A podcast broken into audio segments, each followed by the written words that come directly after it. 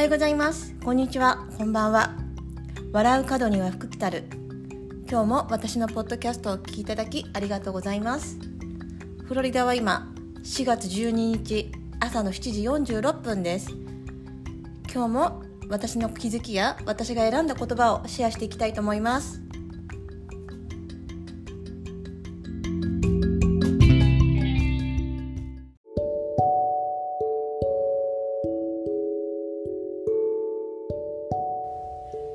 はい、おはようございます。フロリダからゆっこです。朝のね7時47分で、子供をね今朝は夫が送っていってくれたんですね。今日は夫が会社に通勤の日で、ほとんどね自宅で今仕事をしていて、2ヶ月に1回だけ会社の方に行くような、2ヶ月に1回だけ1週間だけ会社に行くなんて言うんだろうスケジュールにしているんですね、なんかそれがねこうコロナ禍でできた新しいなんかこう働き方みたいな感じで、今年もう本当にもう丸2年ですね自宅で働くようになって、で私もなんかそれが当たり前になっていて、だんだんとね本当にいいバランスがどんどんできていって、夫自体も家で仕事する方が楽だなみたいな感じで、なんていうのかな、その通勤時間も省けるし、そういろいろなんていうのかな、朝やっぱり忙しいので自宅で働ける方がこうゆったりとねお仕事ができるみたいで。でもうちの夫っていうのはすごく勤勉というか、ランチタイムとかをね削ってでも仕事するタイプなんですね。こうやっぱ仕事に集中してると途中でやめたくないっていうことで、好きだから仕事してるっていうよりもなんかねすごい真面目気質なので、私もねその部分はすごく理解できるというか、私自身もやっぱりこう好きだとついつい夢中になっちゃって、ご飯とかね食べるのを忘れちゃうタイプなので、そうですね。そうだから今日ねちょっとお話ししたいなってことにちょっとつながるんですけど、今話してて思ったんですけど、今私はそのマザーズコーチングのティーチャーとして活動させていただくことになって、まだねコーチング自体をねその開講したことはないんですけど、そのマザーズコーチングを開講はしていないんですけど、その前にねママのお茶会っていうのを今年1月に入ってからやってきたんですね、最初はそのなんていうのかな、マザーズコーチングに向けての練習だったりとか、自分がねカウンセリングの仕事をずっと17年ぐらいやってきて、ちょっとね子供を産んでから休んでいた、だからそのなんていうのかな、感覚を取り戻したいっていうのもあったし、こうやっぱりその場数を踏んでいかないと自分もねレベルアップしていけないなと思ったので、意識して1月ぐらいからモデルさんを入れたりとかで、4月からはね有料化させていただいて、クライアントさんのお茶会を開いています。でその私のね本業としてはその主婦だったりとか、その子育てが私の中ではメインの仕事なんですね。でこれも本当にすごく自分でね楽しんでいるし、そのメインの仕事があるから、その副業としてそのフェイシャルの仕事だったりとか、そのマザーズコーチングの、仕事がねバランスが取れるなと思ったんですね。これをなんかねなんていうのかな、そのマザーズコーチングのティーチャーのことばっかりになっちゃうと、多分その子供のね子育ての方にも目がいかなくなってしまって、自分がね辛いと思うんですね。なんかね全てをなんかこう完璧にやりたいっていう性格であったので、昔はそのバランスをね取ることってねできるのかなって思ってたんですね。自分がこうずっとこう子育てに集中していた時、この6年間ぐらいは子育てのことにメインにお仕事していたので、自分がねこう他のね副業をした時にバランスが取れることがね、その4年ぐらい前に私が受けたコーチングでの目標だったんですね。働きたいけど今の生活のバランスが崩れちゃったら嫌だなとかっていう、そういった心配をしていた、そういったブロックがあったんですね。でもねこうやりながら本当にどんどんそのブロックが外れていったというか、メインのことをちゃんとできるように、その仕事はどのぐらいあったらいいのかなとか、どのぐらいの仕事だったら自分が楽しめるのかなみたいな、なんかねバリバリこう働くことっていうのを若い時っていうのはすごく憧れていたし、そうしてる人たちがかっこいいなって実は私も思っていた、なんかキラキラしてるように見えたんでしょうね、きっとね。だからこう、主婦になってこう収入がなくてこの専業主婦でこう子育てしてるっていう自分がね、なんか価値がないように感じていたのかもしれないんですけど、なんていうのかな、本当になんかこう副業をやってみて思うのは、その仕事があるからその副業が楽しめるっていう、子供と一緒の時間を楽しみたいから、じゃあそのどのぐらい仕事ができるかなって、その自分ができることってなんだろうって考えた時に、自分の好きなことにねフォーカスして働いていられます今、誰かの、目標を生きるとか、誰かの学校とかね行ってる時はすごくみんなと同じことをしなきゃいけないと思うんですね。だからこうみんなと同じことをしていて、できない自分とか誰かと比べた時にできない自分を責めたりとかしたことあるかもしれないんですけど、誰でも。でももともとその目標って自分が立てた目標じゃない、もしねテストでね自分が100点取りたいなと思って立てた目標だったら、その100点取れるために頑張れると思うんだけど、誰かとね比べて、誰よりも私はこうなんていうの、売り上げを上げるぞとかになってくると、その誰かがいなくなった時に目標ってね、なんか何だったんだろうと思うと思うんですね。で、私の場合は本当にこう人生をどう楽しむか、人生をどう楽しむか、私が楽しむこととその家族が楽しむことっていうのがねすごくくっついているんですね、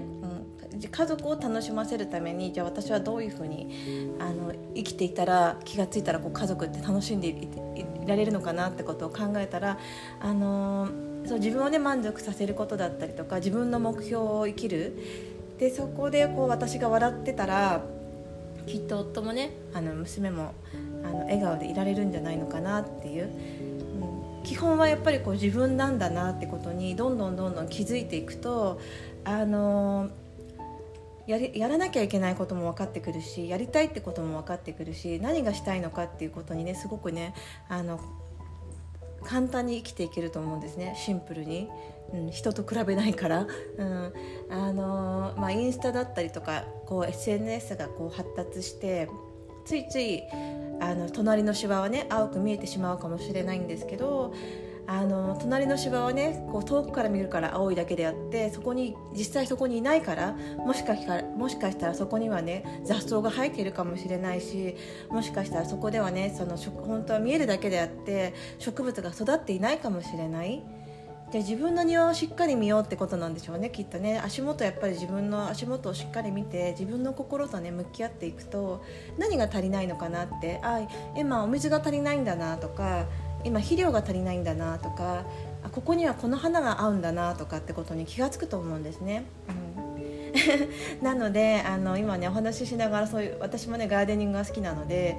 そういったことをちょっとね例えに出してみたんですけど、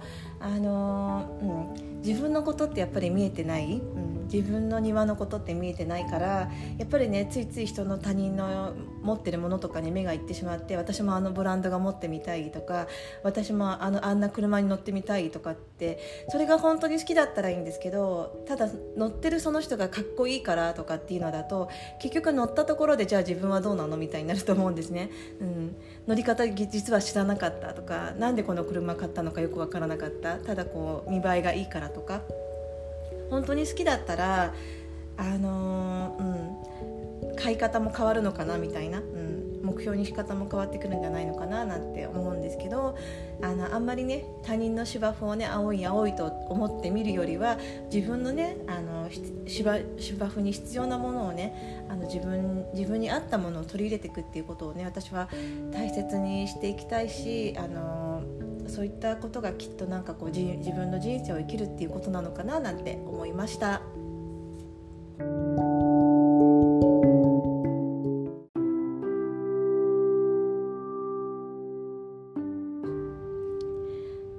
はい、最後までお聞きいただきありがとうございます。ですね、今8時前なんですけど、これからね8時半から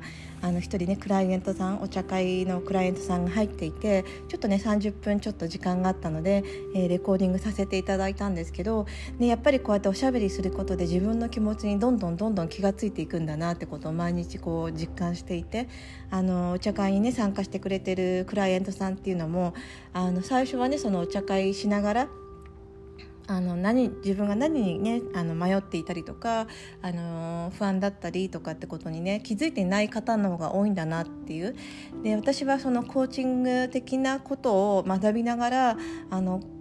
ていうのかな、その人に合ったこう質問だったりとか問いかけだったりとかをさせていただくんですね。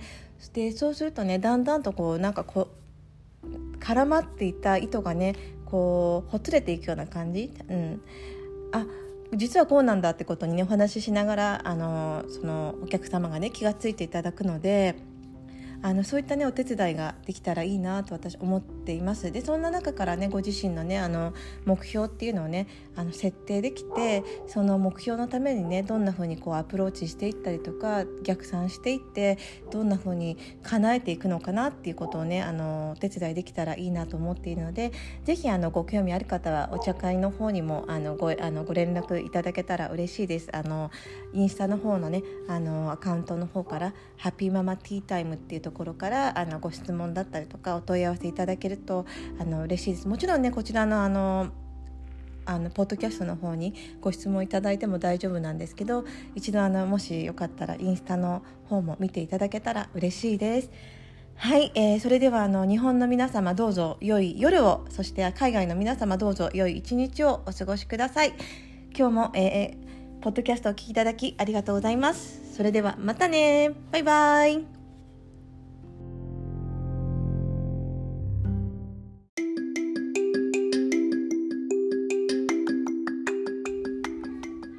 おはようございます。こんにちは、こんばんは。笑う角には福来たる。今日も私のポッドキャストをお聞きいただきありがとうございます。フロリダは今4月20日夜の8時3分です。今日も私の気づきや私が選んだ言葉をシェアしていきます。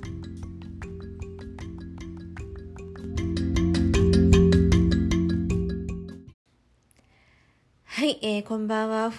夜のフロリダからこんばんは。はい、普段ねなかなかこう夜ねこの時間帯にポッドキャストをするってことがあんまりないので、レコーディングするってことがないんですけど、今日はねなんかちょっと忘れる前にというか、今日はね自分が感じたことをこちらのポッドキャストに残しておきたいなと思って今録音しています。はい、皆さん4月20日ゴールデンウィーク手前のもうね4月後半なんですけど、いかがお過ごしですか？そろそろ新学期が始まったりとか、新しい生活がスタートして体がちょっとお疲れ気味なのかななんて思うんですけど、私もね子供がイースターブレイクがあって昨日学校に戻って行ったんですけど、やっぱり最後の方ちょっとね体が疲れてきて、眠いっていうのと頭がねやっぱりこう天気がねちょっと変わり目なのか頭がね痛くなっていたんですね。でも本当その子供がね学校に帰って昨日はほっとして自分の時間を大切にすることができて、こう自分にね必要だったこう瞑想だったりとかちょっとゆっくりする時間を楽しむことができて、でまたなんかこうね元に戻っています。で、今日はね学校のボランティアに行ったりとかお友達とリアルにお茶会ができて、そこでもすごく学びが多くてなんていうんですかね、こうフロリダに来て今8年目なんですけど、8年前には全く想像していなかったことが今すごく起きていて、で去年の今頃こうやってポッドキャストを始めたりとか、あとこうインスタライブをね始めたりとか、ちょうどね今頃したんですけど1年ぐらい前に。で1年ぐらい前に、自分の中の目標みたいなのはあったんですね。1年後にはこうなっていたいなとかそうですね、そのおしゃべりしたい人とおしゃべりしていたいなっていう、そのおしゃべりしたい人にインタビューしたいなとかっていうことをね、自分がこう興味がある方だったりとか、自分がこうお話をね聞いてみたい方とたくさんお話がしたいなってことを考えていたんですね。そしたらね、どんどんやっぱり気がついたら叶っていて、で今がねすごくね充実しています。でこれもねやっぱりこう行動してきたからだとは思うんですけど、行動しながらいろんなことがあったと思うんですね。その心の中の葛藤だったりとか、すぐに今やったからすぐに答えが出るとかっていうのはなかなか見えないこう自分との戦いなんですけど、そういったね戦いの中って結構ね孤独なんですね。私やっぱりこうグループ活動が苦手だったので、もともとこうグループ作って楽しい、その自分と会話がある人だけ会う人だけとなんかね一緒にいるっていうのがね、なんかそれは居心地がいいのかなとは思うんですけど、なんかやっぱり変化っていうのをねついつい求めてしまう。変化がね楽しくて、逆境とかねそういうところがね結構好きなんですね。自分をそういうところに置くのが結構ド M なんですけど、そういったね自分の性格とかっていうのもねすごくよく分かっていて、人とね一緒にいることも今すごく楽しいんですけど、基本的には一人で活動することがすごく好き、